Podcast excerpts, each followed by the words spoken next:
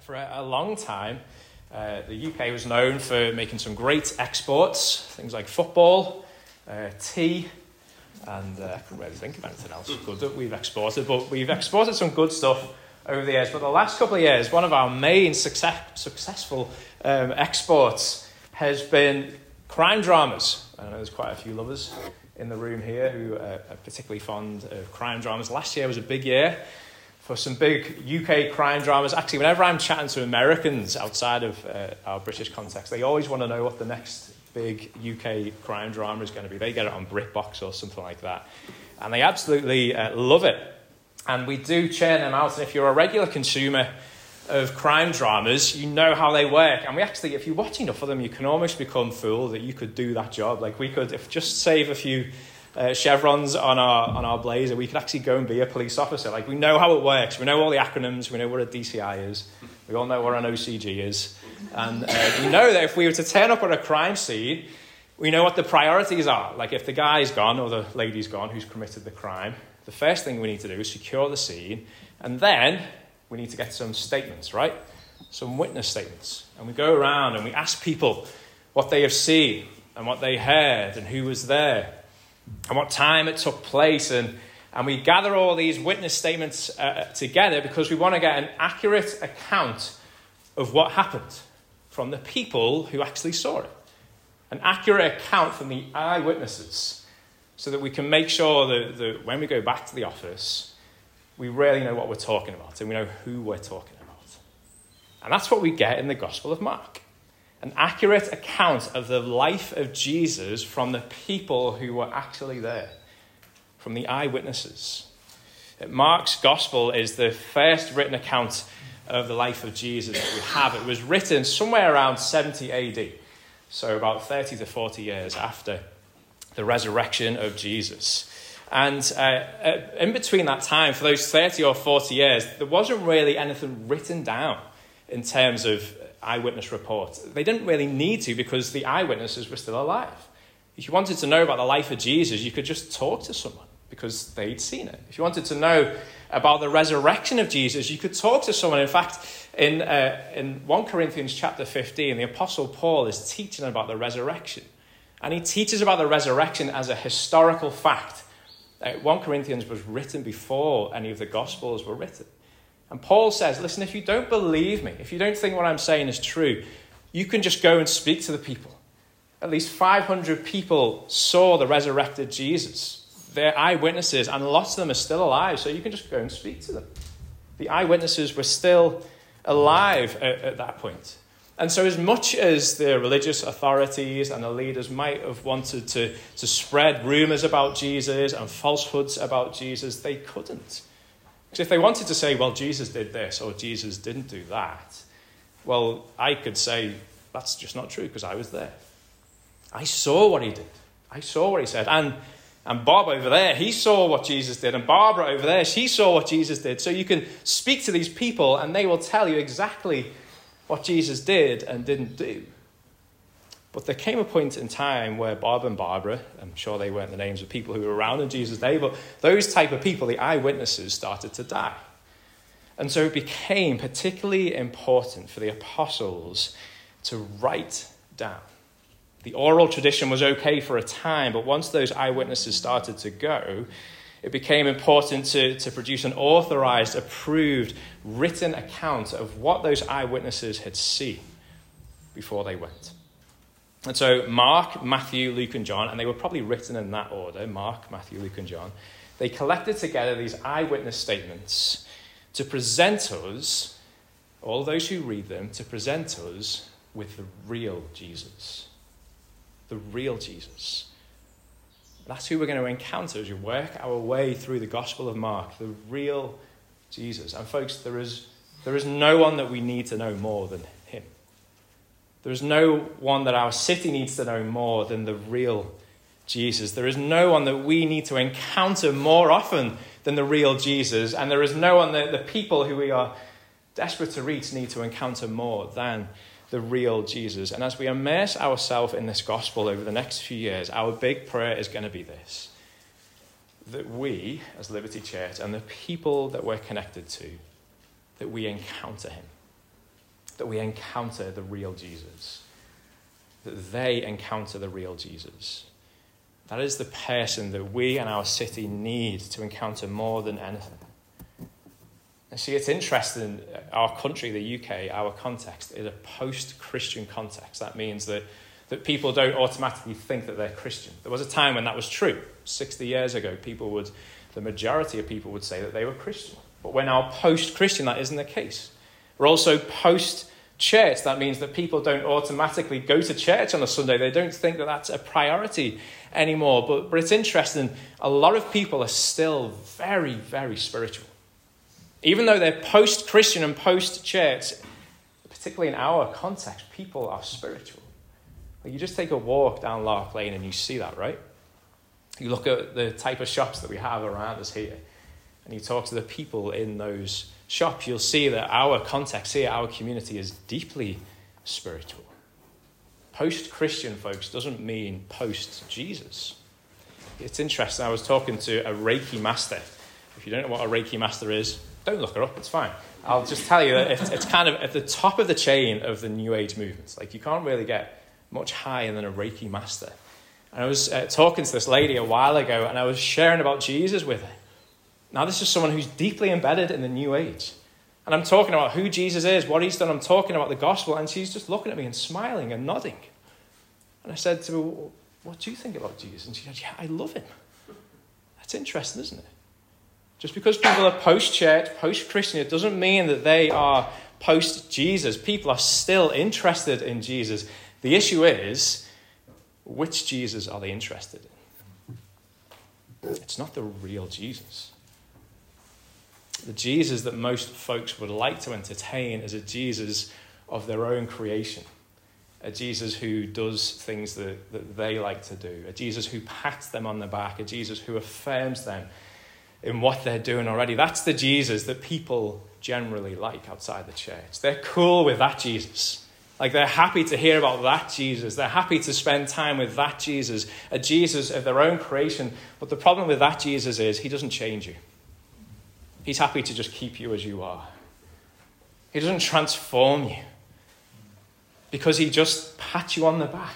That's not the Jesus that we need, folks. We need the real Jesus who speaks truth, the real Jesus who speaks life, the real Jesus who is willing to confront us in our sin and say, Don't go that way, go this way. A real Jesus, the only Jesus, who is able to lead us into life. We need the real Jesus. They need, need the real Jesus. And that's who we're going to find in the Gospel of Mark. Mark's gospel is the shortest of the four gospels Mark, Matthew, Luke, and John. Uh, Mark is written by Mark, obviously, um, but Mark's also called in the New Testament John Mark. So you'll come across John Mark in some of the letters in Acts. Uh, John Mark's mum, you'll see in Acts chapter 12, she was really instrumental in the early church. She opened up her house and allowed the church to meet there regularly. It was a bit of a base for the church at that point in time. Uh, John Mark went on to be a companion of the Apostle Paul. He traveled with him. And if you know some of his story, you'll know that, he was the source of a bit of friction uh, for Paul and some of the other apostles. Uh, John Mark probably ends his life as Peter's helper, helping to interpret some of the languages for Peter as he writes his letters. And you'll know if you've read Mark and read some of the other Gospels, you know that Mark writes differently to the other Gospel writers. So just think back to that police incident. Okay, we've all got our, our uh, constable's helmets on and our jackets, and we turn up at the scene and we collect all of those witness statements. And what we'd find is that every witness would probably see the same thing, but the way that they report what they've seen might sound different, depending on what, what perspective they're watching, or depending on what their, depending on what their interest is, or depending on their communication style. So if I turned up at a crime scene, I'd be the guy who'd sit the police officer down, and two hours later, he'd probably get the nub of what's going on. Like, I'm, I'm that kind of guy. Elizabeth compliments me that I tell a two second story in two hours. Like, I like to drag it out. I'm a detailed kind of guy. Like, I'm looking at everything and I'm looking at all of the things that are going on. That's probably Matthew and Luke. They're the detail guys, they like the context. In Matthew and Luke, you get lots of the, the written dialogue that Jesus is having. John's more of a pastoral guy. So he's probably the guy sitting down making cups of tea for everyone, making sure everyone's okay. He's got a real pastoral heart in how he writes his gospel. Mark is the guy who just cuts to the chase. Like he just, he just wants to get to the main point as fast as he can. And that's what we see here in these first few verses. Look at verse 1 with me in chapter 1. The beginning of the gospel of Jesus Christ, the Son of God. That's Mark's introduction. So there's no genealogy, there's no family history like we find in Luke and Matthew. There's no kind of theological groundwork going all the way back to creation and unpacking how Jesus is, is the one who was there at the beginning, like John does. He just gets straight to the point. The beginning of the gospel of Jesus Christ, the Son of God. Mark wants us to get to the real Jesus straight away. The gospel of Jesus Christ, the Son of God. Now, we're probably all of us familiar with, with that title, Jesus Christ. But Mark means something probably a little bit different to what we, to what we think when we read that name, Jesus Christ. The man that Mark is introducing us to hear his name is Jesus. Like my name is Neil, or Andy's name is Andy, or Michelle's name is Michelle. Like that was his name. That's how people would refer to him, Jesus. But Christ, Christ isn't his surname. Like my surname would be Forsyth. Christ is, Christ is a description of who Jesus is. Christ literally means anointed one, one who is set apart. And it's a word that is used most commonly for kings. So Jesus, that's his name, is the anointed king. That's what Mark is telling us. That's who the real Jesus is, the anointed king. And then he goes on to tell us that the anointed king is also the Son of God. The anointed king who is the Son of God. Now the Bible, the Bible calls Christians sons of God. It calls angels sons of God. But in the rest of Mark's opening paragraph here, Mark tells us why Jesus, the anointed king, was the Son of God. Why he was different and why he was greater than any other man or woman than any other angelic creature. Why he was the Son of God. Look down at verse 2 and 3 with me. Let me read this again. As it is written in Isaiah the prophet Behold, I send my messenger before your face who will prepare your way. The voice of one crying in the wilderness, Prepare the way of the Lord, make his paths straight. So Mark is quoting, you'll see from the Old Testament there, from the prophet Isaiah. And now it's helpful to know that Mark is writing to a particular people. He's writing predominantly to Roman Gentiles. So Roman Christians who didn't have a Jewish heritage. And so you'll see through Mark's gospel, he doesn't really quote the Old Testament much. Matthew and Luke do that quite a lot. That's really important for them because of the people that they're writing to. But for Mark, because he's writing to those who don't really have a grid for the Old Testament, he doesn't really go to the Old Testament much. So when he does, it's important to really listen to what he's saying. He's being really deliberate in using a quote here from the Old Testament. And this quote, as we said, is from the prophet Isaiah. It was written somewhere near 700 years before the birth of Jesus. And in, in Isaiah, in the book, you can read it in the Old Testament, Isaiah prophesies about a king. A king who will come to his people in Jerusalem. And in Isaiah chapter 40, which is where this quote is taken from, Isaiah talks about that king coming as God himself. The Lord himself will come. And when this king comes to his people in Jerusalem, he is going to be a king who will show them his glory.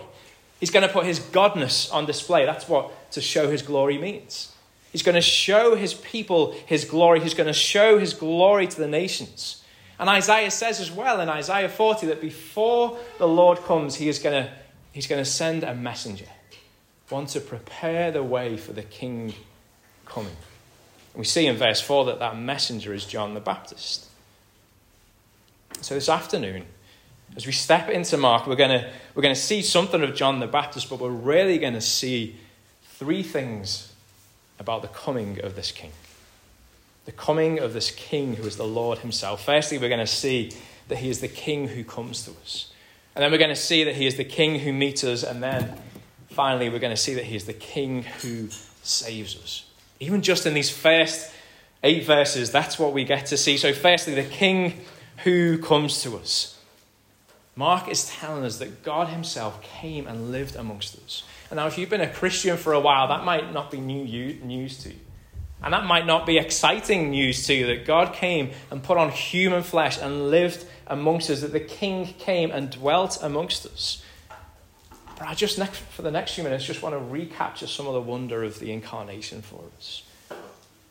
In verse 3 there, when Mark quotes from Isaiah, he says this the, the, the, uh, the one who's going to come, John the Baptist, will prepare the way of the Lord.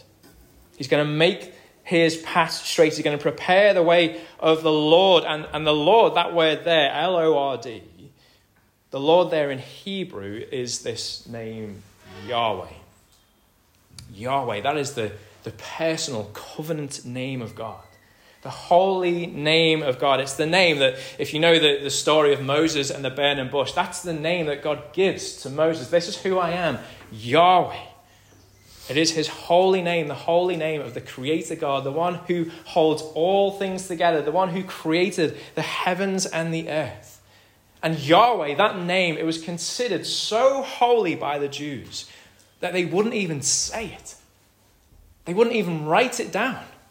They wouldn't say it or write it. They considered God's covenant name so holy. And Mark, as he says that Jesus is that Lord, he is saying that Jesus is that holy God. He is the, the creator and ruler and judge over all creation.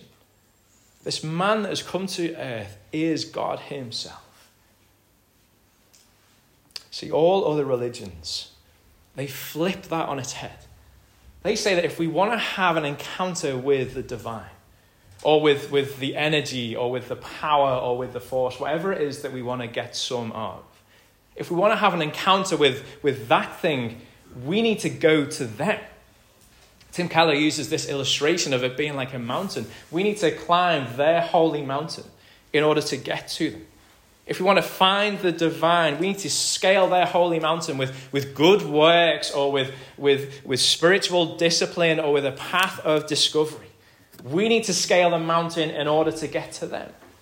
So, in the new age, you need to align your chakras if you're going to find that, that divine force, that divine energy. In Islam, it's the five pillars. In Buddhism, it's the Eightfold Path. In Judaism, it's the Ten Commandments. You need to do these things in order to have an encounter with the divine, in order to have an encounter with the energy, with the power or the force. You need to climb the mountain. Christianity is completely opposite. In the Christian faith, the divine comes down the mountain to us. He condescends to us. He comes to find us. So determined was God to save a people, He came Himself to us. And that is a big deal, folks. Some of us have been Christians for as long as we can remember. Just allow the wonder of the incarnation to, to, to fill your heart with joy again today. That God would come to you that is a big deal for us, and it was an especially big deal for the Jews. The Jews had huge cultural and intellectual barriers to seeing that God would come to us as a man. Like, remember, they wouldn't even say his name, they saw him as so holy. They wouldn't even write down his name. They saw him as so holy. The idea that God would come to us in weakness and in vulnerability and that he would ultimately go to a cross and die for us. That was so contrary to what they believed.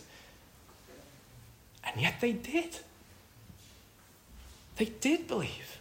All of the first followers of Jesus were Jews.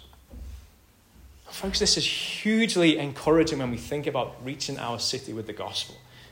So, some of us might look at our city and think, they're too skeptical about Jesus they're never going to believe. Or their, their intellect just gets in the way of them understanding and coming to a place where they can believe in the supernatural. There's too many cultural barriers. There's too many intellectual barriers. There's too many issues for them to get over in seeing that God would come and live amongst us and die for us. Folks, the Jews had far many, far more many barriers than they do. They had far more cultural barriers than anyone in our city does, far more intellectual barriers than anyone in our city does in believing that the Lord Jesus Christ would come and live amongst us and die for us, and yet so many of them did believe. Something they encountered with the real King Jesus broke down their barriers to put in their faith in him. And as we work our way through this gospel, Mark is going to show us exactly what it is that they encountered. Jesus is the King who has come. And next we see he is the King who meets us. He's the King who meets us. In verse 4, we'll see we're introduced to John the Baptist. And John the Baptist is found out in the wilderness. And now, when we think of the wilderness, we don't really have a, a context for it, do we? Like, we don't have wilderness really in the UK. Like, I don't know, like we're thinking the peaks or maybe the top of the mountains and the lakes, places like that. The wilderness for, for John the Baptist was like a real wilderness, okay? So think like desert. Think somewhere that's barren and wild and isolated. It was a harsh environment. And that's where John the Baptist is, and we'll see next week. That's where Jesus comes to meet him. Jesus comes out to the wilderness to meet John. And now that's significant. The wilderness is significant because we see that the wilderness is most commonly the place where God meets us. We might not think it, we might not like it to be true, but God loves to find his people in the wilderness. If you know the Old Testament, think about how we see that time and again. Jacob wrestles with God in the wilderness. Moses meets God at the burning bush in the wilderness. God's people, Israel, become his people in the wilderness. Elijah, who was a, a forerunner for John the Baptist, he's fleeing from Jezebel, and where does he meet God? In the wilderness. The wilderness is a place where God loves to meet his folks. In the Old Testament, the, the wilderness is a place where there is no water. Think about God's people in the Exodus. They're desperate for water, and and God loves to have them there because they become completely dependent on Him. They have no water, so God's people depend on Him to quench their thirst in order that they can live. They have no food, and so they depend on God for manna from heaven so that they can live. They have no protection, and so they depend on God for deliverance from Pharaoh in order to live. They're isolated, so they depend on God for his presence in the tabernacle, in the, in the cloud of fire and smoke, in order that they can live. In the wilderness, we learn deep dependence on Jesus, which is why even now the wilderness is a place where he loves to meet us. So, folks, this afternoon, be encouraged if you're feeling thirsty if you're feeling tired, if you're feeling weary, if you're feeling like your resources have run dry, could it be? Could it be that Jesus has you in that place because he wants to meet you there? He has you there because he wants you to depend on him. Not on your own resources, not on the things of this world, but to throw yourself entirely on the only one who can satisfy, on the only one who can give you life. The wilderness is a place where Jesus meets us. And that's actually clear in John's baptism. So in verse 4 to 8, we see John is out in the wilderness baptizing people. By the river Jordan, they're confessing their sins. And we see in verse 4 it's a baptism of repentance and a baptism of forgiveness. And now we might think as we, as we come across baptism and, and learn about John the baptizer, uh, that baptism is a new thing. But it wasn't long before John the Baptizer was baptizing, God's people would get a kind of baptism. If you wanted to go into the tabernacle, you had to go through this, this ritual cleansing of your sin, a symbolic cleansing of your sin. So if you were a Jew, you would come to the temple and you'd go through a process of what was called ablution. So this, this, this um, symbolic cleansing of your hands and different parts of your body so that you could then go into the, the, the, the holy place to meet with God. Like that was required. You had to go through this cleansing of your sin in order to meet with God. If you were a Gentile, you were considered as being really dirty. And so you had to go through full immersion. You would cover yourself entirely in water in order to be cleansed symbolically of your sin. Here's the interesting thing, folks you would do that yourself. The priest wouldn't do that for you. The priest wouldn't clean you. The priest wouldn't baptize you. You would get the water and you would clean yourself up before you went in to meet with God. What's different with John the Baptist is John is saying, folks, that doesn't work. You cannot clean yourself. Someone else needs to do it for you. That's why John baptizes them.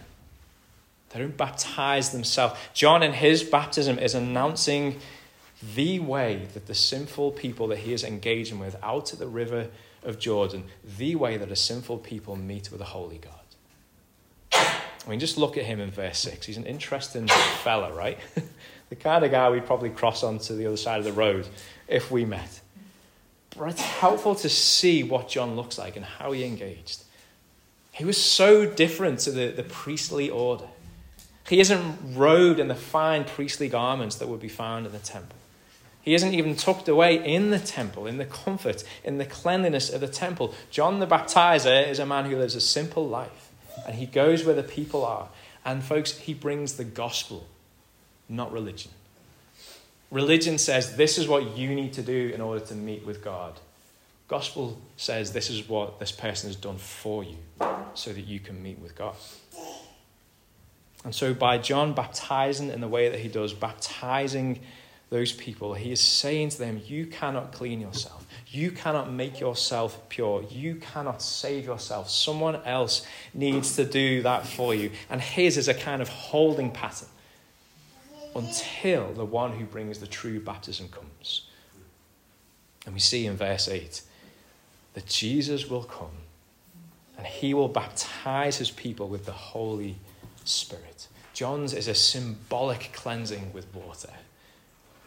When Jesus comes, he brings spiritual cleansing from the Holy Spirit, from God Himself.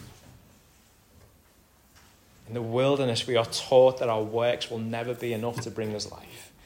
We are taught that we cannot cleanse ourselves, we cannot save ourselves. We need to be cleansed and saved by another. Jesus loves to meet us in the wilderness. He is the King who meets us and lastly, he is the King who saves us. Just go back up to verse 3 and see that, that proclamation that Isaiah prophesies. Prepare the way of the Lord, make his paths straight. If you're making notes in your scripture journal, if you're underlining or highlighting whatever it is that you're doing there, circle, underline, scribble around that word way way there in the Greek is this word hodos. It's where we get our word road or highway. Prepare the road, prepare the highway of the Lord. Make his path straight. That's what Isaiah announces. That's what John the Baptist is announcing. Make the way, the road of the Lord, the anointed King, the Son of God. Make his path straight. And the reason it's helpful to, to underline that word way there is because Mark likes that word. Hodos is going to come up again in Mark's gospel. He's going to talk about the way again. Now, in Mark's day, and even here in England, a few hundred years ago maybe, if a king was going to come to your village, a king was going to come to your town, and it was the first time that the king had visited your town or the queen had visited your town, they didn't want the king or the queen kind of going on the, the, the rough roads and having to go the long way round. So, what they would do was they would cut a new road into the village. They'd make a new road into that town. And they'd cut through the, the mountains and make ways through, through the valleys and find ways across the river in order to get the, the, the smoothest way for the king to get to your town. Now, back in those days, they didn't have bulldozers and diggers and all that modern technology in order to, to do the hard work for them. If you wanted to build a road, what you needed was muscle. You needed people. And so, what would happen is the king's men would come to your town and they would drag you off from your work and they would enforce you to build the road for the king. You would become their slaves until the road was complete. And you'd pour all of your effort, your energy, your blood, sweat, and tears into making this road. And then the king would eventually arrive, coming in on his throne in all of his fine robes, to all the pomp and ceremony on the road that you had broken your back for. On the road that you had shed your blood and sweat over. Here's what's amazing about the coming of King Jesus. That word hodos that Mark uses there, every other time it comes up in Mark's gospel, every other time the road, the way is mentioned, Mark talks about it being a way, a road to the cross. A road to the cross. The way that is being made straight for Jesus that John the Baptist declares it's a road to Jesus' death. The road that Jesus is about to walk as we step into this gospel is one to the cross, a cross where he secures the salvation of his people.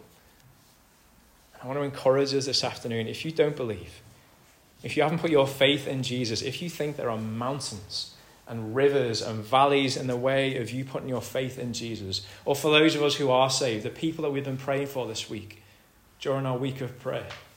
The people that we, we look out at and we think there is no way. There's just too many obstacles between them and Jesus. There's too many obstacles between them and putting them, their faith in Jesus. The mountains in between them and Jesus are too big. The valleys are too deep. The rivers are too wide for them to cross. Can I encourage you? Jesus makes the way straight, He makes the path clear. He moves the obstacles out of the way for those that he wants to profess faith in him to come to the foot of the cross, to see who he is, to come to the cross and see that they don't need to die for their sin because he has already done it. Be encouraged, folks. Even the greatest of obstacles can be moved by Jesus. Pray and ask that he would. And think of what kind of king he is. This road that King Jesus travels on, it isn't one where he sits on his throne and enslaves his people and oppresses them with terror and shame, like the kings of old would have done as they would have pulled you in to make their road for them. The king that King Jesus is about to travel here in this gospel, the road that he travels, the road that he journeys along is one where he leaves his throne. It's one where he becomes the slave. It's one where he is oppressed with terror and shame for his people.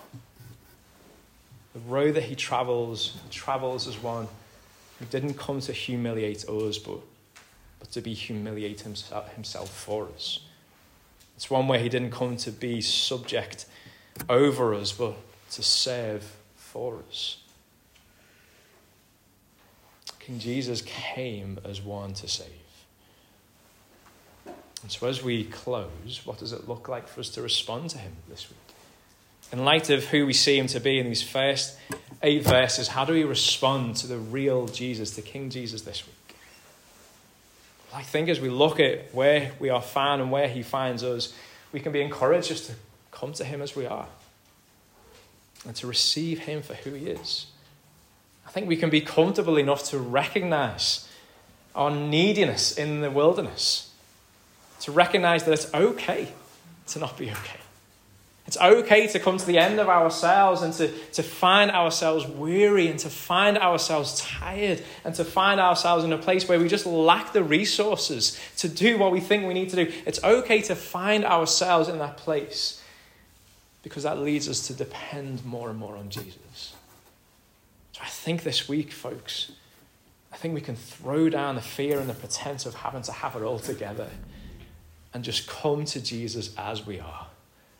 To come in our weakness and to throw ourselves onto Him in full dependence.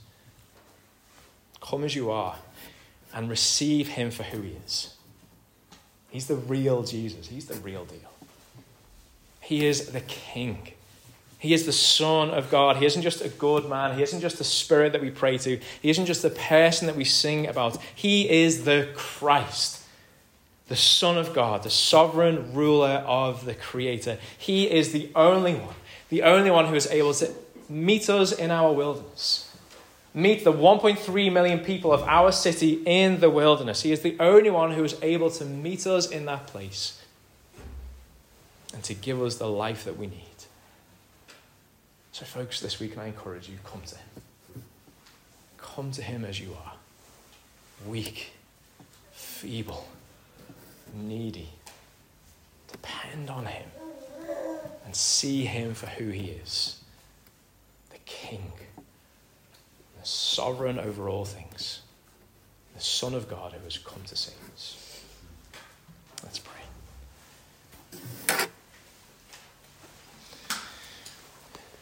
Jesus, I'm aware that some of us, even this afternoon, feel like we're in that place of wilderness. We feel tired, weary. We feel like we're lacking the resources even just to wake up tomorrow and do what's ahead of us this week.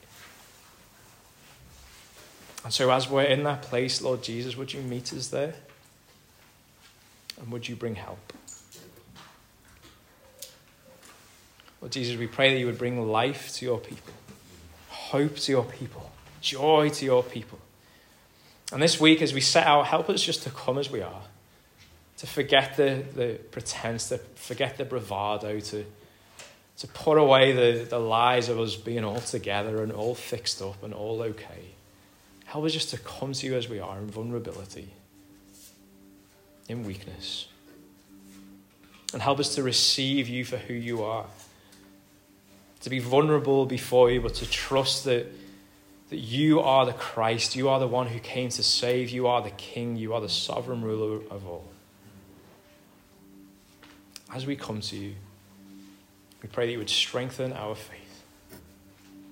Lord Jesus, we pray that you would save amongst us as well.